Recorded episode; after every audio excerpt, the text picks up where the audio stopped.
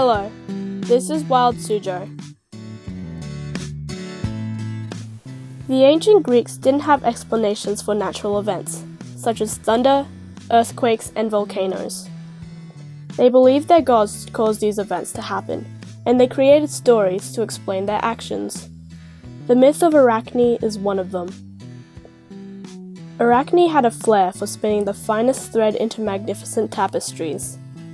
People flocked to watch her work, but as praise for her work grew, so did her pride.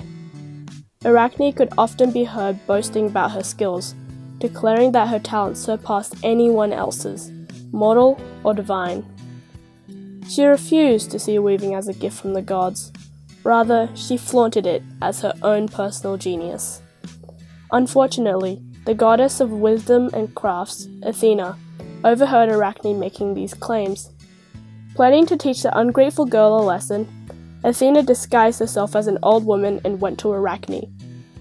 She berated Arachne in public for claiming to be greater than the gods. But Arachne only laughed, barely looking up from her loom. Provoked, the old woman threw off her disguise to reveal her true form.